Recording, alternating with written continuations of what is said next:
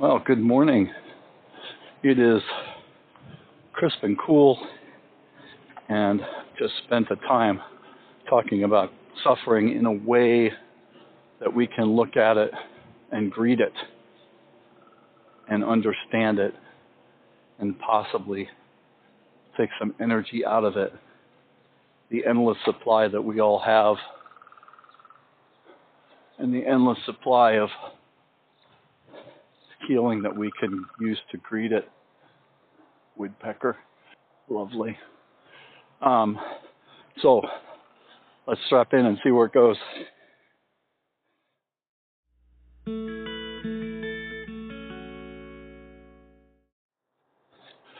Chilly today. And the turkeys are out, which you might hear. And it's a little breezy. Good morning, turkeys. We have a lot of wild turkeys where I live, and the males are all colored and blue and red, and trying to attract their mates and make little funky-looking baby turkeys. What's been on my mind is the purpose of suffering and why we, as humans, go down these rabbit holes that make us suffer. So let's just define a rabbit hole real quick. For me, what a rabbit hole means is I have a thought, and thoughts come from, I don't know, somewhere. We don't really know where thoughts come from. They just appear in our minds. And that's part of what I've been thinking about, is the appearing in our minds part, and kind of the purpose of that. So a thought appears in our mind, and we listen to it. And because of our experience in the world, we continue to explore those thoughts more or less in an uncontrolled manner. We don't really think about them in a way that's productive or of value. We just let them roll around in our head, and we just keep thinking about them. And a lot of times those thoughts are thoughts we've had before that we're recycling again. We just keep going down the rabbit hole, right? The rabbit hole, that term comes from a story. Basically means to go down into a place where you're kind of out of control. And I think thoughts are often out of control, maybe more than we want to make ourselves believe. Thoughts are, I don't know, there's the thoughts that make us happy, the thoughts that make us angry or sad or make us want to solve a problem. There are thoughts that contribute to our suffering, and maybe thoughts that don't. And yeah, it's a little breezy today, so hopefully it won't be too hard on the recording of this, but it's a little breezy as the sun is coming into view. It's pulling all the air around. So suffering, as far as thought goes, is, well, how do I want to say this? Suffering, I believe, has a purpose. Like everything in our world has a purpose. There's nothing that I've found that we can look at and say, well, on this planet, that thing does not have a purpose. I mean, everything kind of has a purpose. So why would suffering thoughts or suffering not have a purpose? And when I say everything has a purpose, I actually mean everything has a purpose in physical ways and spiritual ways and thinking ways and lots of different ways. And to take pain, for instance, I have experienced lots of different kinds of physical pain in my life because I've been super active, like I am right now on my walk. And the reason I walk is because I've been super active, and I used to run. I was a BMX rider when I was a kid, and then I was a skateboarder, which really took its toll. God, broke a lot of bones and twisted a lot of things and fell a lot of times and got hurt in a lot of different ways doing that. And then I spent my 20s in a very active job, very physically active job, and got hurt and injured doing that. I've had many physical aches and pains. Right this moment I don't, because I take care of myself, but in those moments I've had physical aches and pains. I've had medical issues where I've had to have surgeries. So there's that suffering and pain, physical pain. And in the last few years, I have suffered a lot less because I have learned to go to the pain, to answer the call. So when I get physical suffering of pain, like my knee hurts, or maybe I have a headache, or maybe I have soreness in my back, or whatever that might be, I address that. I don't ignore it, because I believe that pain is quite literally screaming at us to get our attention. And I want to figure out, I want to listen to it, I want to understand it.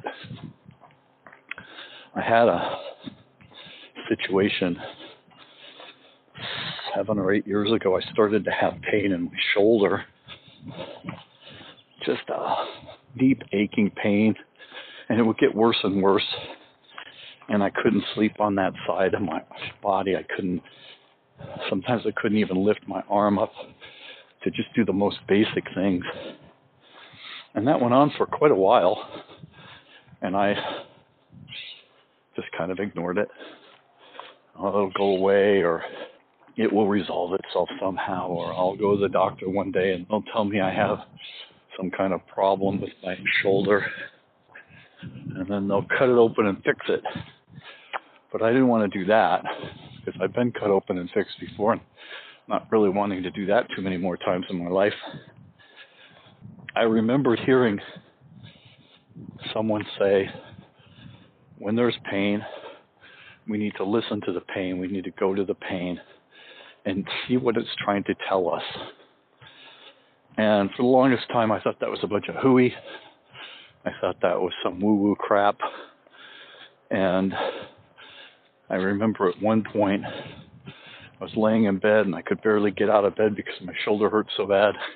And I laid there, and for some reason, I stopped thinking the same old recycled thought that this was a bunch of hooey. And I went to the pain with all that I had. I focused on the pain, and I was trying to listen to what it was trying to tell me. And you know what? It didn't tell me anything. There was no words of epiphany that came to me.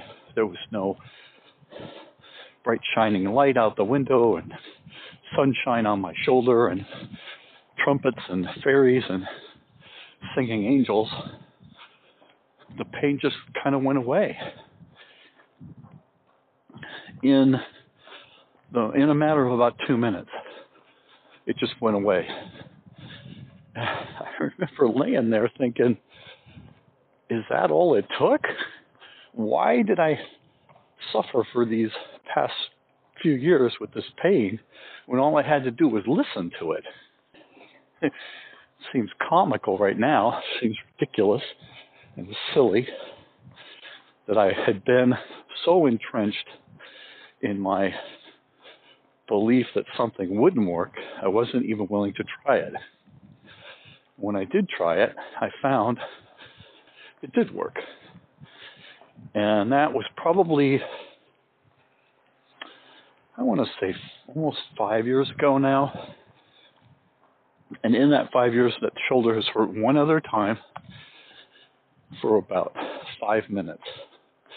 And I have sat down and just went to the pain and concentrated on what it was trying to tell me. And again, no singing angels, no bright lights, just the pain just dissipated, because the pain wasn't there to hurt me. The pain was there to get me to pay attention. The pain was there to get me to move into the pain and pay attention. Now, I don't think the pain had a distinct message. I think the message was to stop thinking the ridiculous things that I think, or the silly things that I believe in, and to move into a space of openness that there are other realities going on. There are other ideas going on besides the one that rattle around in my head, those ongoing thoughts of this is ridiculous, or that's not going to work, or I don't understand it, so I'm going to mock it, or any of those lifelong ideas I might have had. And I move right into listening to the pain now. I listen to what it has to say. And like I said, I've never had the pain say some spiritual thing to me. What the pain says to me is, thank you very much for listening. And now that you've stopped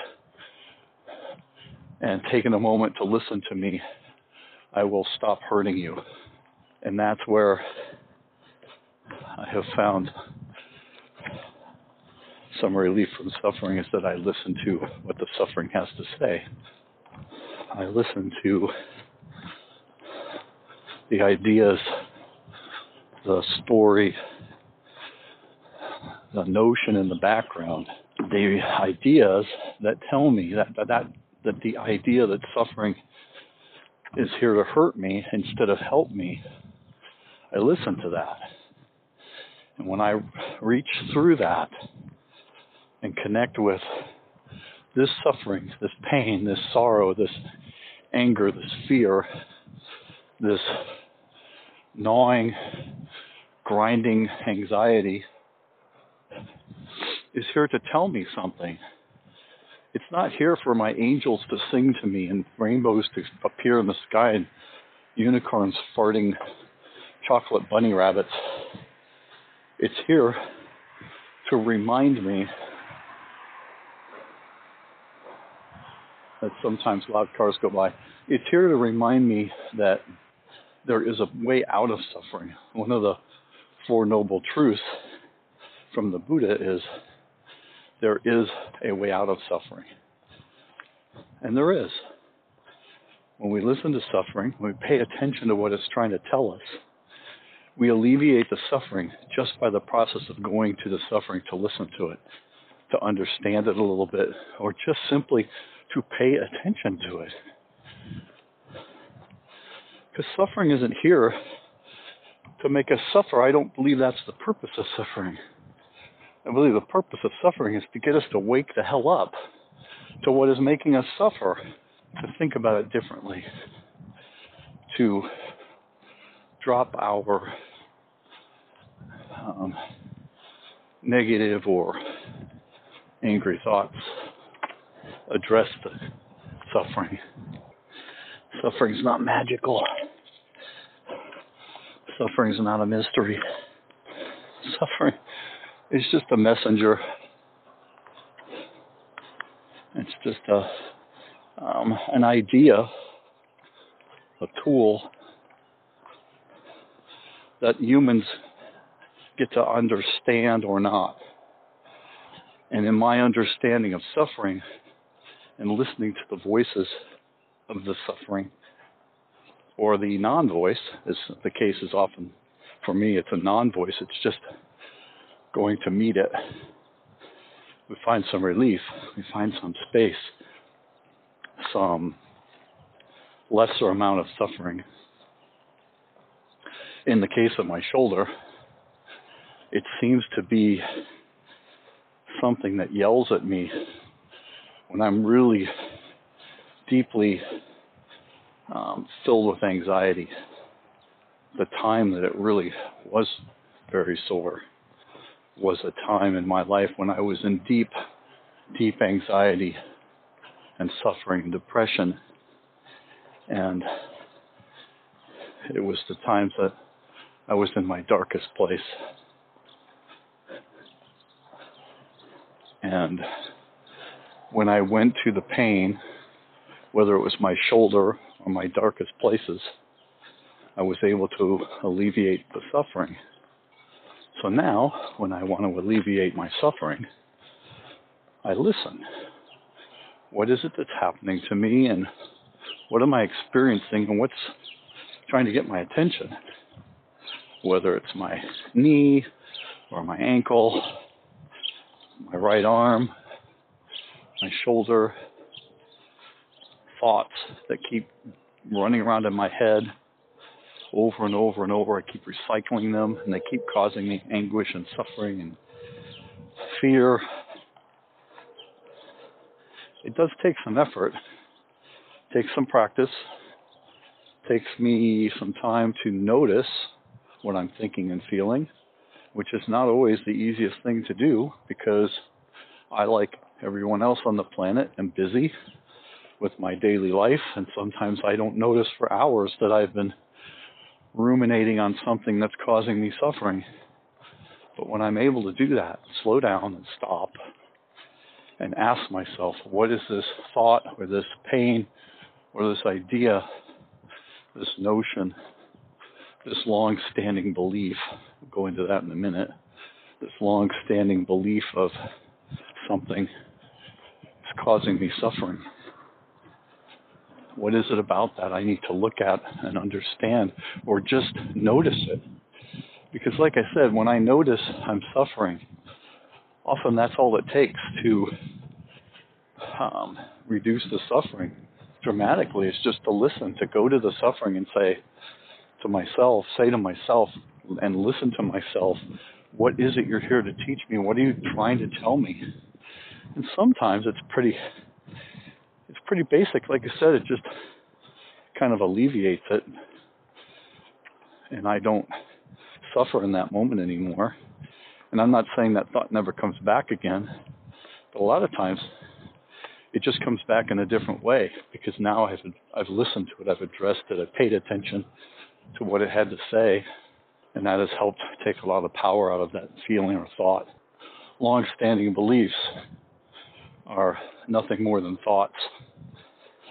Long-standing beliefs are nothing more than ideas that have worn a deep neural pathway in our brain that when something happens or something triggers us, that pathway is ignited and activated, and we have a reaction or a thought, and then a reaction.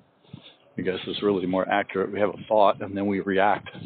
But we have a thought that's a long-standing belief or idea, and then we have the same response, the same reaction we always do, over and over and over until we don't.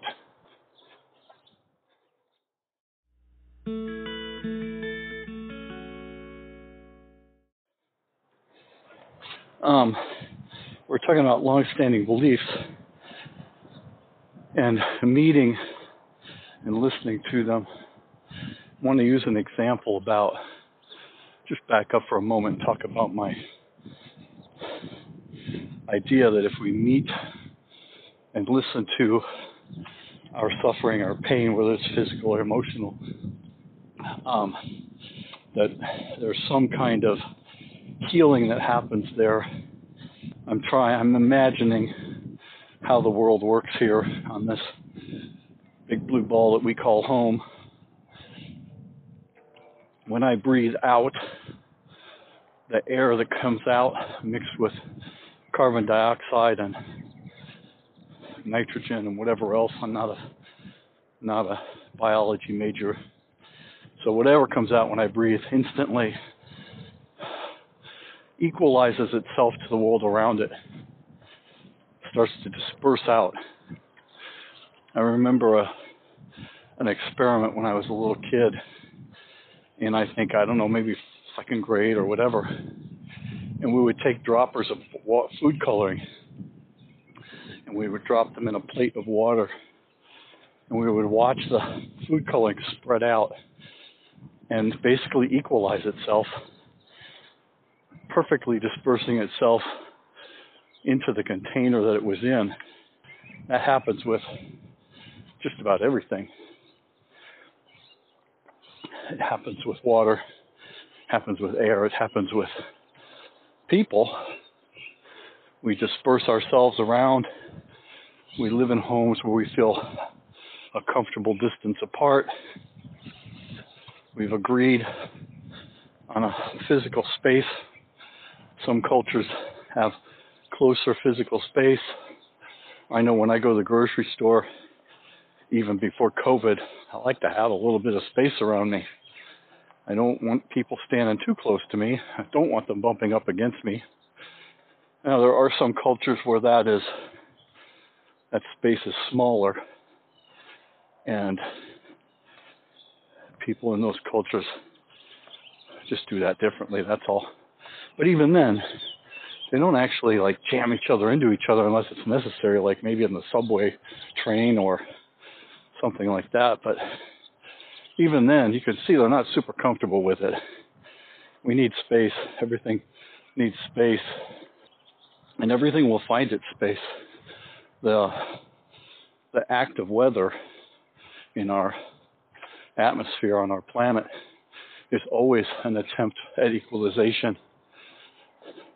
High pressure zones, low pressure zones, all moving in relationship to each other, and high pressure running to low pressure, creating winds and storms, and low pressure moving about in the way that it does, an ever-changing attempt at equalization that can, I suppose it could be equal at some point, but I don't know, because I'm not a meteorologist, nor am I a biologist, but I imagine that if all of a sudden the highs and the low pressure areas equalized, I'm imagining that weather would cease to exist. So our highs and our lows in our lives, our high pressures and low pressures that run into each other, run away from each other, have a purpose, just like the weather. All of this I'm talking about has a purpose, or it wouldn't be here. It's a long-standing idea that there's nothing that happens without a purpose. I subscribe to that idea that nothing happens without a purpose. I don't necessarily like the purpose or want it, but I can recognize that for everything that happens, I can find a purpose, a reason.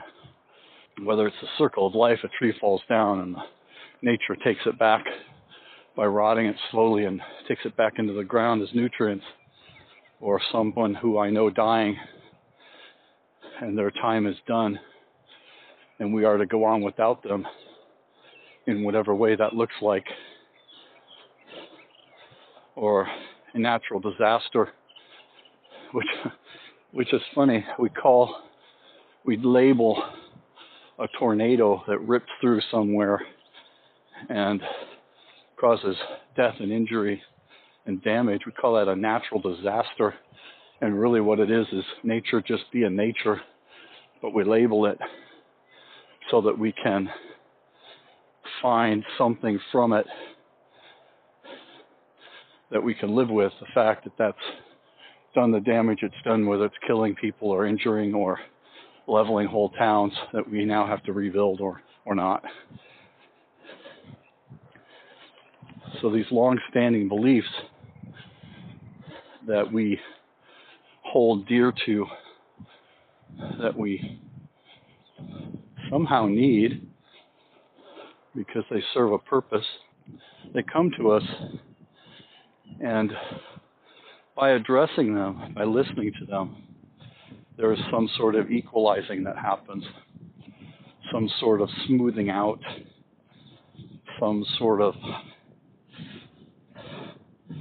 in the recognition, a leveling out of the energy. So, we can use my shoulder. When I listen to my shoulder being in pain, I didn't learn a lesson other than the lesson I learned was to go to the suffering and listen to it. That was the lesson. Like I said, no fairies singing, no angels in the clouds, just that knowing now that if I go to the suffering, I will alleviate it just by the mere fact that I'm addressing it, I'm listening. And sometimes I do hear an idea or a thought. And a lot of times what that thought is the idea that what I'm thinking or what I'm believing, as far as like a long-standing belief, isn't really true. It's just something I've thought so many times I believe that it's true. It's now become the gospel according to Randall. And I'm standing by it, and no one's going to change my mind except for me. And sometimes that changing of my mind, listening to my thoughts and dealing with it differently, is the idea that I hear another point of view. Imagine that. There's another point of view besides my point of view. And it enlightens me. It smooths out the thought. It becomes an equalizer, right? It's like the drop of food coloring in the water. It moves through me to create some equalization of my thought. Doesn't always change my mind, but it often gives me some perspective that smooths out the pain and the suffering. I've had long-standing beliefs about people, and I stuck by them and made sure that it justified whatever I needed to justify and helped me stay stuck in that space. And when I've learned to step away from that and notice what it looks like to not feel that or be a part of that or just to listen to it, a great deal of healing has come to my life. And those things that made me crazy or made me suffer or made me hear ideas in my head that were hurtful to me or other people, I've been able to walk through those things with some equalization, right? With some recognition that the way I think is not the only way there is to think. So my thinking caused me suffering until I noticed it was causing suffering, and then I listened to it. I see a chance then to notice where it comes from, notice how entrenched I might be in it, notice how it creates suffering in me. And in those times, sometimes a great idea comes to me, like, oh, that's really stupid what you've been thinking for 50 years. Or, well, just time to release that because it's not serving me other than to hurt me. Believing those things often has nothing to do with any real event. It's just how I decided to see something, and then I've just made it the way I think about it. And I think all of us do that. Until we stop, until we take a look around, until we listen to what's happening in our minds, listen to our rabbit holes, especially the really deep ones that we believe are absolutely true. I would challenge you right now, when you're done listening, or hit pause and do it now while you're thinking about it, is find one of those long-standing beliefs that you've held on to clung to, grasping to, clinging. And as one of the Four Noble Truths says, there is a chance to reduce suffering. There is a place to alleviate suffering. And probably just meeting it will help. Just acknowledging your entrenchment will help. Just taking a moment to listen, to be gentle with yourself, and listen to how you've done this to yourself, because no one makes you think a certain way. I know I have clung to that belief. Those people made me think this way. My parents made me think this way. My experience made me think this way. It's not really true. It was a reaction in the moment to a situation, and I responded in that situation in believing something, and then thinking, well, that's how that is, no matter what. Sometimes that's the words. I'm hanging on to this damn thing no matter what. And I would challenge you to kind of drop the shield, drop the armor, be open to what this pain and suffering might be trying to teach you,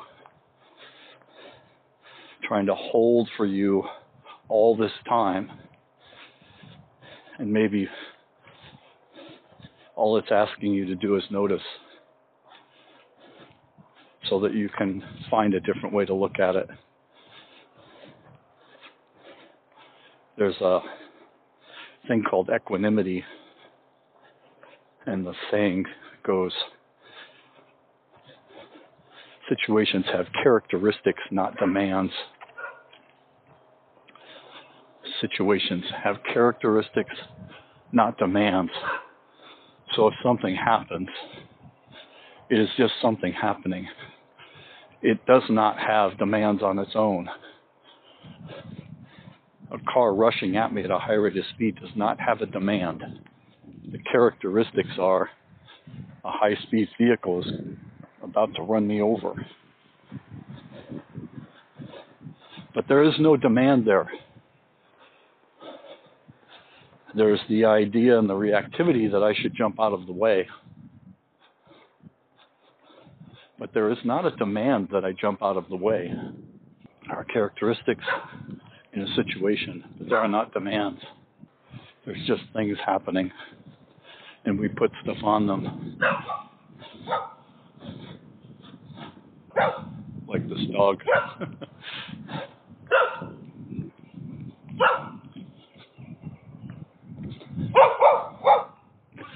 Morning, puppy. So, that dog sees me coming, and it believes at some level it should bark. That the characteristics of me walking towards it demands that it bark. But if you see another dog, and you walk up to the same dog standing right next to the barking dog, that other dog might not feel the demand to bark. Situations have characteristics, not demands, is something I take with me all the time, especially when I feel reactive. I'll notice that there's just a thing happening, and there are no demands around it. There's just the thing. So when we have a situation that happens to us and we create a story around it, and then we believe that story, and it bores a pathway through our brains, creates a deep neurological pathway that we go over many, many, many times till, like we said, it's like a hiking path through the meadow, and that's the only path our brain takes when a certain situation occurs. We are creating its own demand without even noticing that the situation is different, and really ultimately noticing that the situation does not have a demand. It just is a thing. Suffering. when I started this podcast, I remember telling a friend of mine, I probably will never lose the availability of content to talk about, because the content is only limited to how I can perceive suffering and how I watch suffering around me in the world. I'm in the middle of a divorce. Well, not in the middle. I'm right at the very end.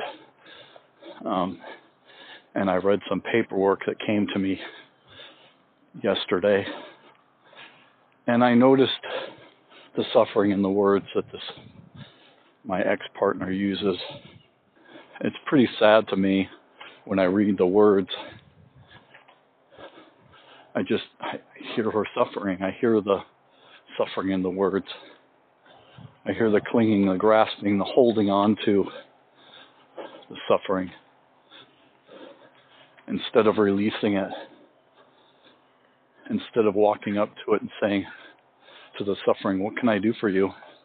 And what can you do for me? Because really, that's what it comes down to with suffering. Like I said, I challenge you to go and greet the suffering. Maybe even use those words, what can I do for you?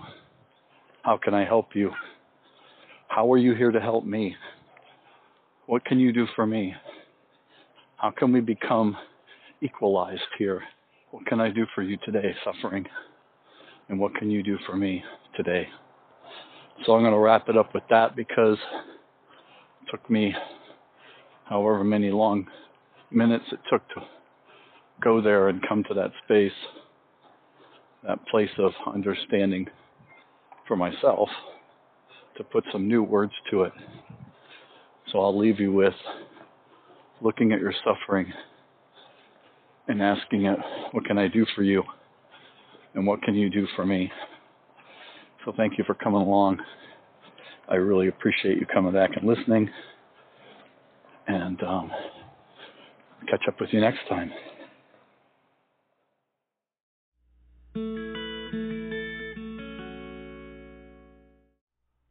Hey, thanks for dropping in. I appreciate you coming and listening. If you have a question or comment you'd like to pass on to me or have me answer at another time on another podcast, you can send that to bbotpodcast@gmail.com. And on your way out, I offer that you hit the subscribe or follow button. And in the meantime, enjoy the rest of your day and be kind to yourself and be kind to others.